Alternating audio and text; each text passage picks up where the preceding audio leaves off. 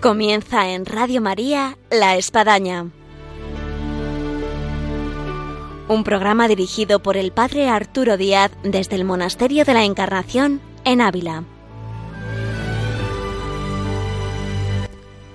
Hola, buenos días. Les habla el Padre Arturo Díaz. Bienvenidos a La Espadaña. Este es primer viernes de mes. Generalmente tenemos la vida y obra de San Juan de la Cruz los últimos viernes de mes. Pero como dijimos en nuestro programa anterior, en base a la JMJ, en lo que está viviendo en Portugal, en Lisboa, en base a este encuentro del Papa con los jóvenes, aprovechando el paso de jóvenes que van a la JMJ, nos vimos el viernes pasado de poder ofrecer los micrófonos a esa juventud radiante, entusiasta, que está viviendo en este tiempo este encuentro maravilloso de lo que supone el encuentro en la fe con la Iglesia, con el Papa y, y millones de jóvenes. Y es así como hoy, primer viernes de mes, tenemos, aunque varía la fecha, tenemos a María Ángeles Álvarez con nosotros para esta vida santa de San Juan de la Cruz que ahora comenzamos. Hola, buenos días, María Ángeles. Buenos días, un saludo para todos, padre. No es habitual, es primer viernes de mes, pero la JMJ nos ha trasladado a esta vida de obra San Juan de la Cruz en este día. Claro que sí. Es un encuentro tan importante que, que puede cambiar agendas y de todo, ¿no? Porque además nos encanta oír a, a los jóvenes y todo Claro. este momento tan especial para ellos y para toda, para toda la iglesia. Qué bonito verles en camino, dirigiéndose hacia Portugal. También hay que decirlo, por aquí está pasando mucha gente que va camino a Santiago, que va haciendo, eh, en fin, la ruta del apóstol y que hemos vivido recientemente la fiesta de Santiago Apóstol. Y también tenemos a San Juan de la Cruz, caminante, peregrino, en este caso camino de Duruelo. Sí, también joven, ¿eh? Estamos hablando de un, de un padre que, que, bueno, que si hubiera nacido en, el, en los tiempos actuales, pues iría también a hacer la JMJ. Es decir, estamos hablando de un padre Porque muy estamos joven. hablando de San Juan de la Cruz de, de, de 25, 26 años. Muy ¿no? jovencito, sí, exactamente. Así que bueno, está, está en los parámetros que marca la Jornada Mundial de la Juventud, de mínimo 16 años, máximo 35, así que está enclavada Está ahí. la edad de San Juan de la Cruz en estos parámetros. Sí, como vimos en el programa anterior, la, nuestra Santa Teresa estaba ya contenta y un poco tranquila porque había encontrado ya dos frailes para, para poder llevar a cabo la, la, la, reforma, o sea, la parte masculina de, de toda su aventura, ¿no?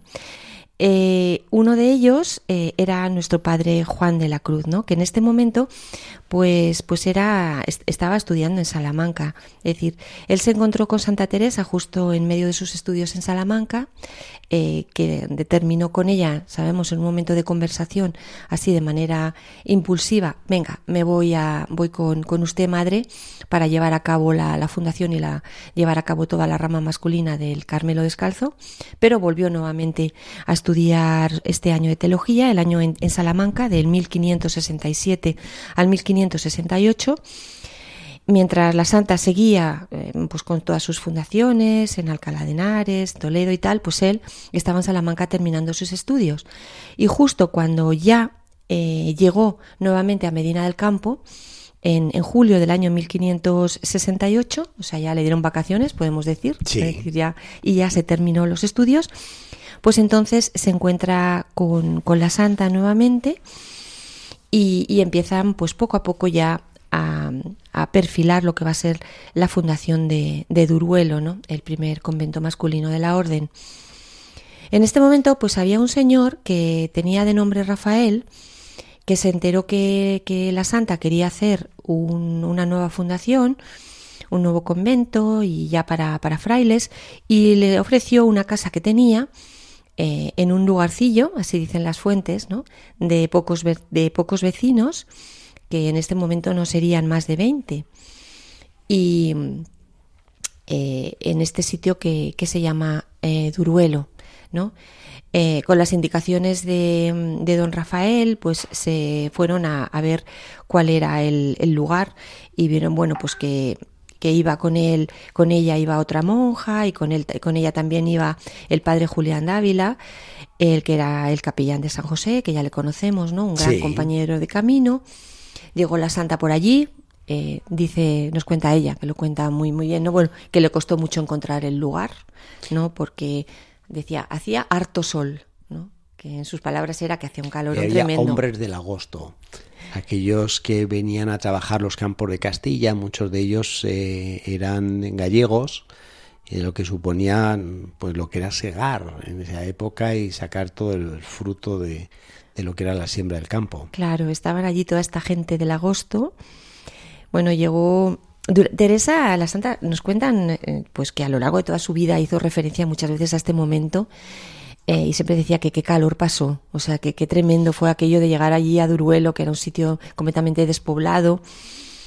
Nos dice, eh, como entramos en la casa, estaba de tal suerte que no nos atrevimos a quedar allí aquella noche, por causa de la demasiada poca limpieza que tenía y mucha gente del agosto.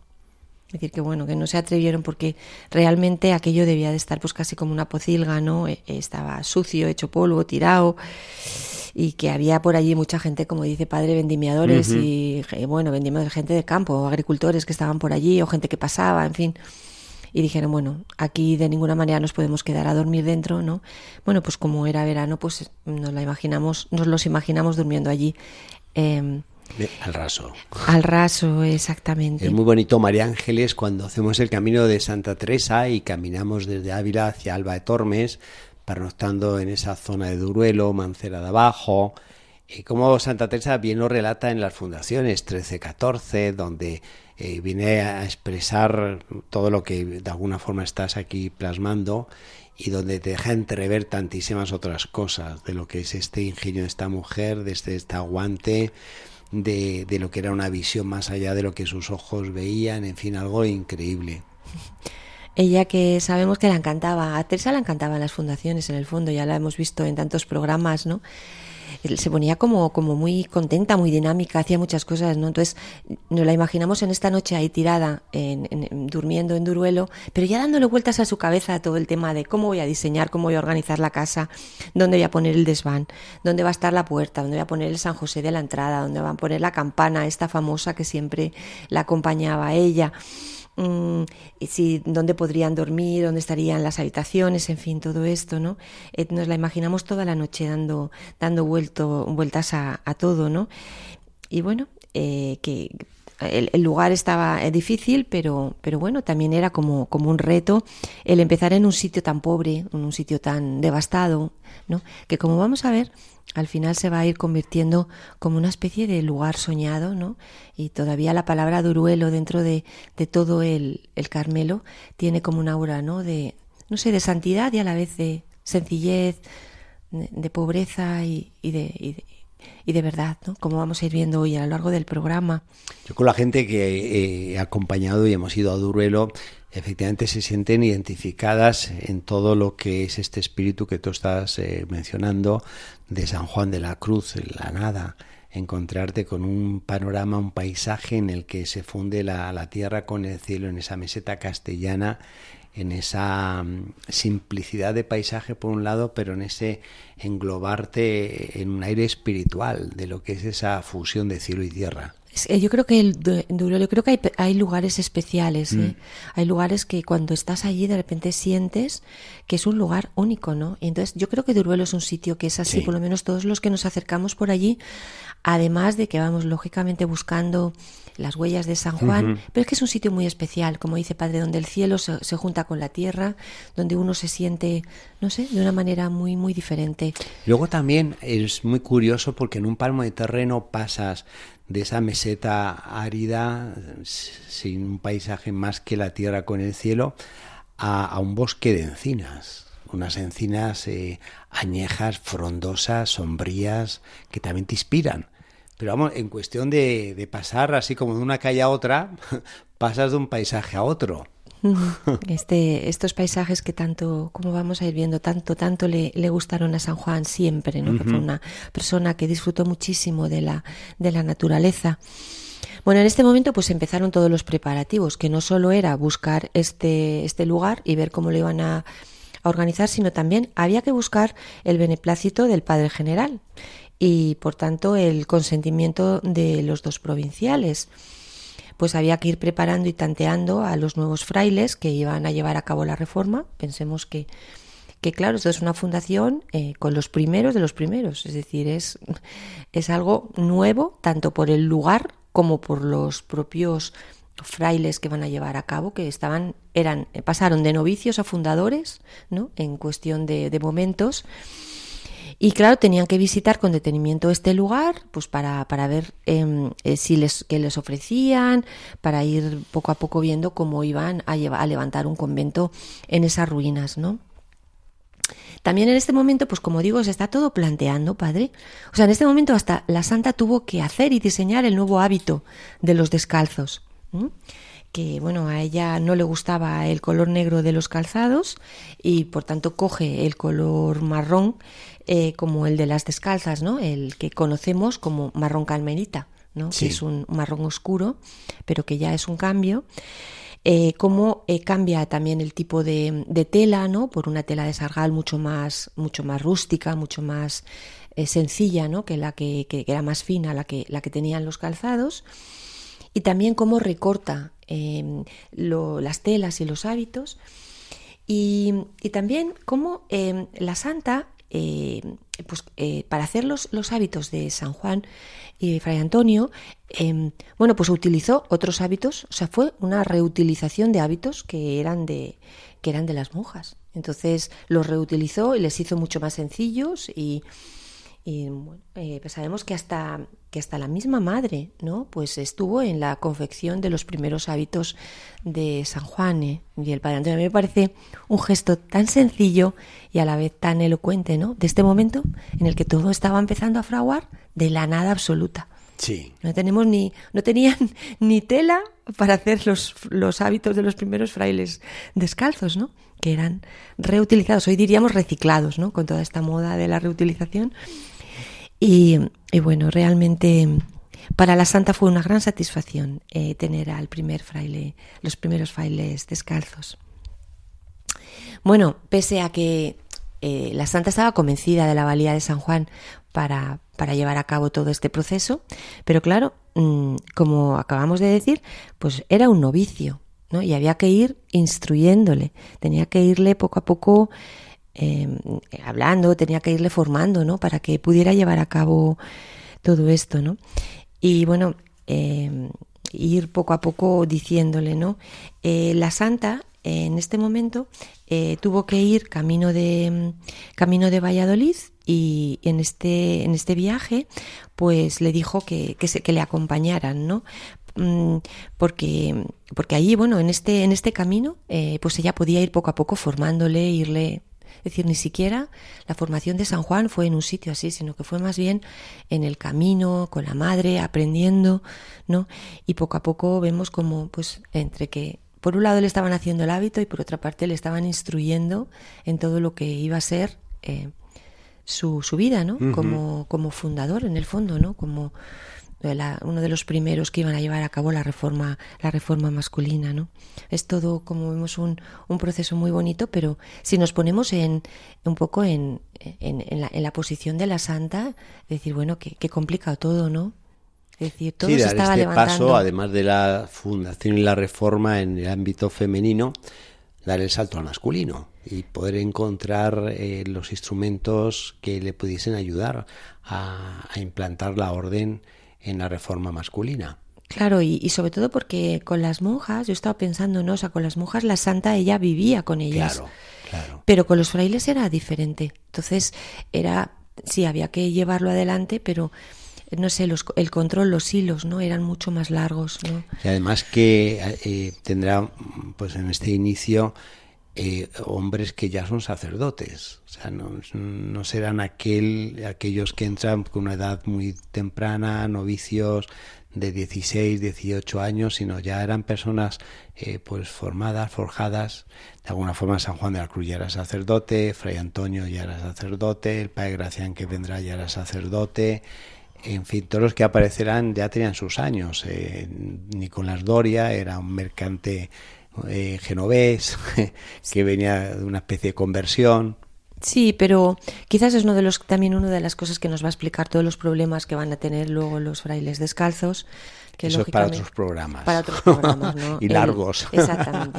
Pero que en el fondo la santa, eh, para ella, la fundación de los frailes, yo creo que le debía de plantear más problemas que la fundación de las monjas por ese mismo sentido, ¿no?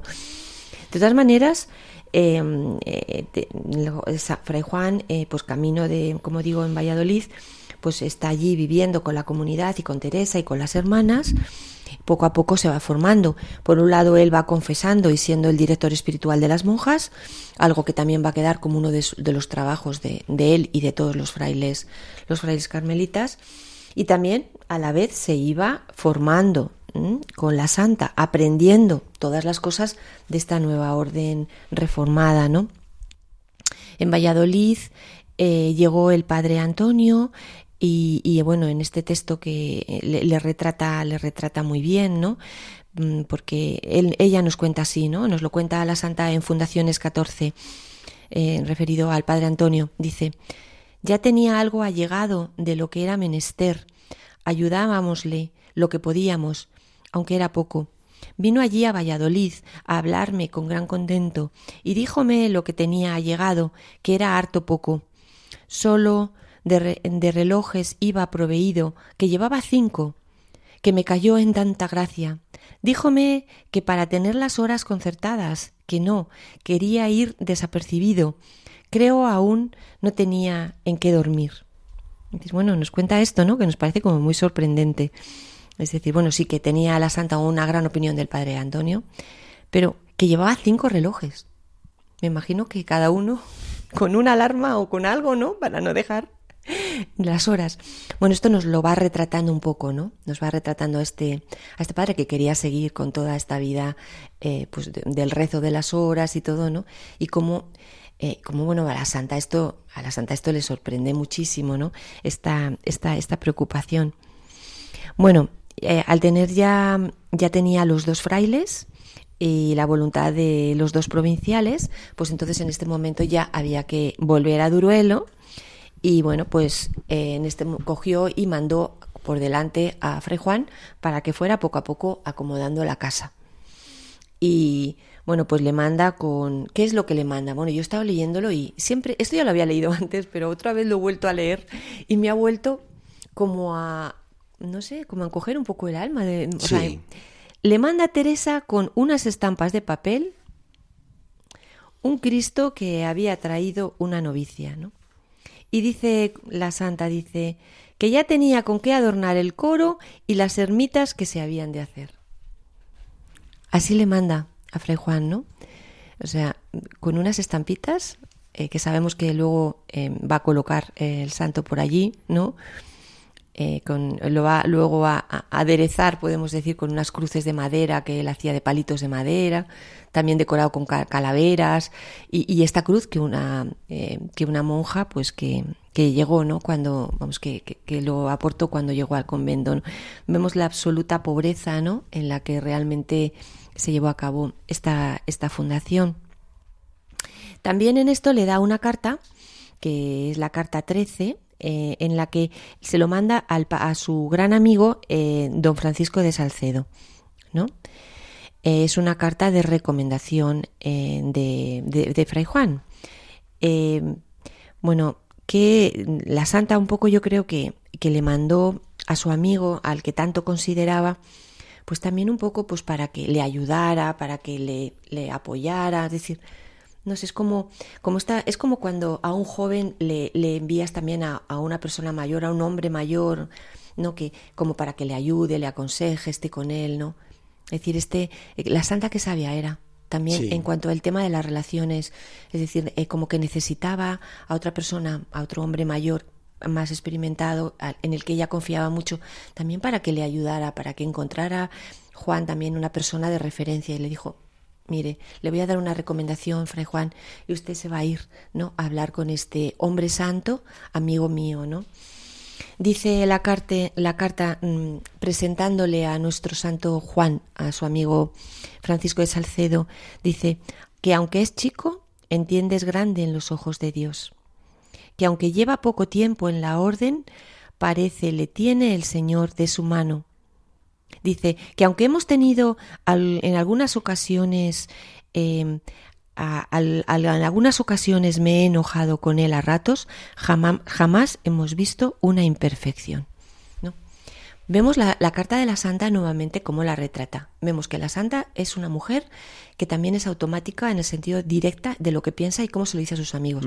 Porque a la vez que le está diciendo, mire, es joven, pero yo es, es valioso y el Señor le tiene de su mano y todo, yo me. Y dice, pues como digo que es que, es, que cuenta todo, ¿no? Le dice a su amigo. Yo me he llegado a anejar con él algunas veces.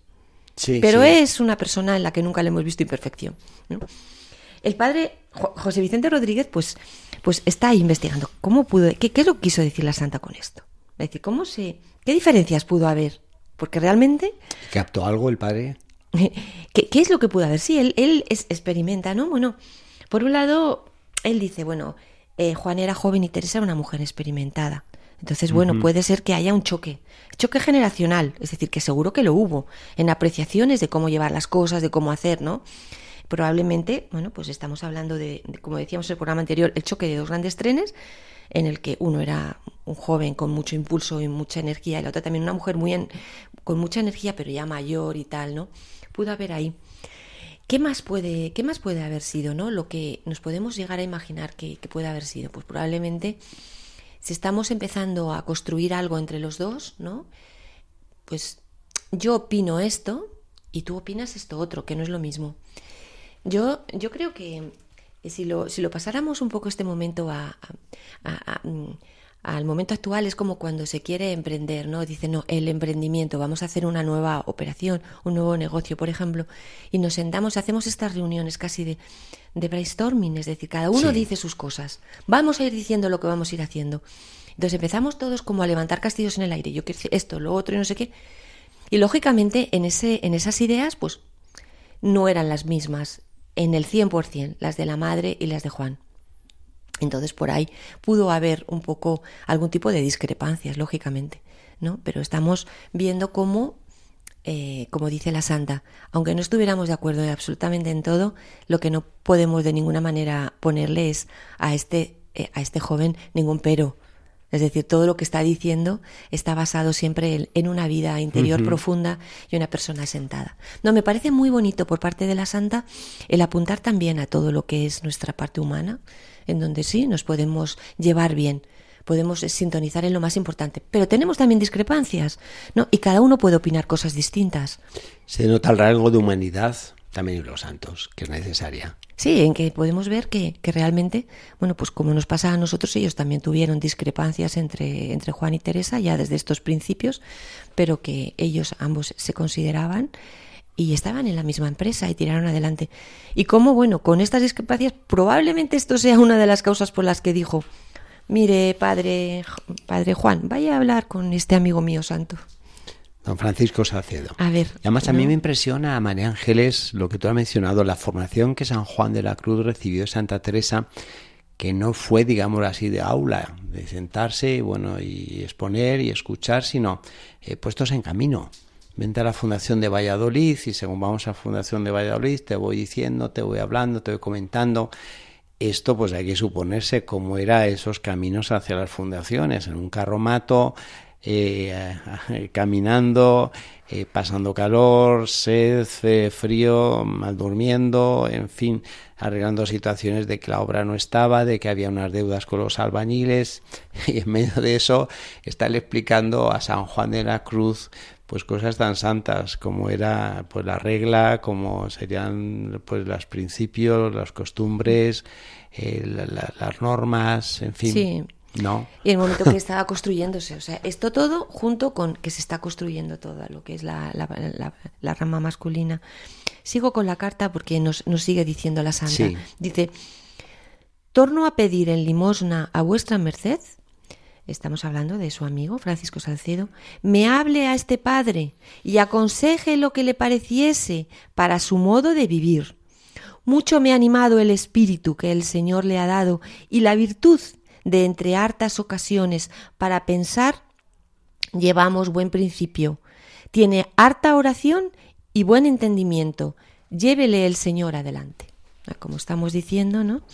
vemos cómo podemos intuir que la santa estaba preocupada por la fundación de los frailes, que comienza con uno muy joven, cómo le pide ayuda a este amigo, y cómo realmente algo que es muy de la santa, es cómo confía plenamente en la providencia y, ella sabe interiormente que, que, Juan lo puede hacer y que el Señor está con él y que por tanto pues la, la reforma y la fundación pues siguen adelante. ¿no? Muy bien, María Ángeles, pues si te parece nos quedamos en este camino de Duruelo, en esta Santa Teresa con San Juan de la Cruz, en esta fundación que están realizando, en este aprendizaje de San Juan de la Cruz, en ese privilegio de estar junto con Santa Teresa, yendo de camino y a la vez pues siendo instruido en fin, que es un alumno aventajado y, en este sentido privilegiado. Sí, y vamos a ir viendo a lo largo de, la vida de, de, San Juan también cómo él también va a ir aportándole muchas cosas a la santa, ¿no? Cierto. Es decir, ahora está él como nutriéndose, ¿no? De esta, de esta mujer que es eh, la fundadora, que es una mujer experimentada, que es una mujer eh, muy sensata, muy santa, pero vamos a ir viendo cómo Juan va a ir también aportando a toda esta reforma un carisma, ¿no? Muy especial, que es el carisma del Carmelo, que tiene también mucho, mucho que ver con su persona y con su espiritualidad y con su santidad. Muy bien, María Ángeles, pues muchas gracias y nos quedamos para la próxima. Ya San Juan de la Cruz y Santa Teresa en este aprendizaje, pues eh, yendo de camino. Camino en, ya camino de Duruelo. Muy bien. Llegamos así al final de nuestro programa en el día de hoy con María Ángeles Álvarez en Vida y Obra de San Juan de la Cruz y justo tocando ese tiempo que Santa Teresa relata en las fundaciones 13-14 de agosto en lo que suponía la fundación de Duruelo, así que estamos en un mes donde podemos apreciar también las altas temperaturas, el calor y todo, y bueno, recordar cómo Santa Teresa San Juan de la Cruz pues fundaron en un mes de agosto eh, de 1568 pues ese lugarcillo de Duruelo y el inicio de la reforma del Carmelo en la parte masculina. Desde Radio María La Espadaña les deseamos que este sea un tiempo muy propicio para este encuentro la naturaleza con Dios y les esperamos hasta el próximo programa, Dios mediante, aquí en La Espadaña, el próximo viernes. Hasta entonces.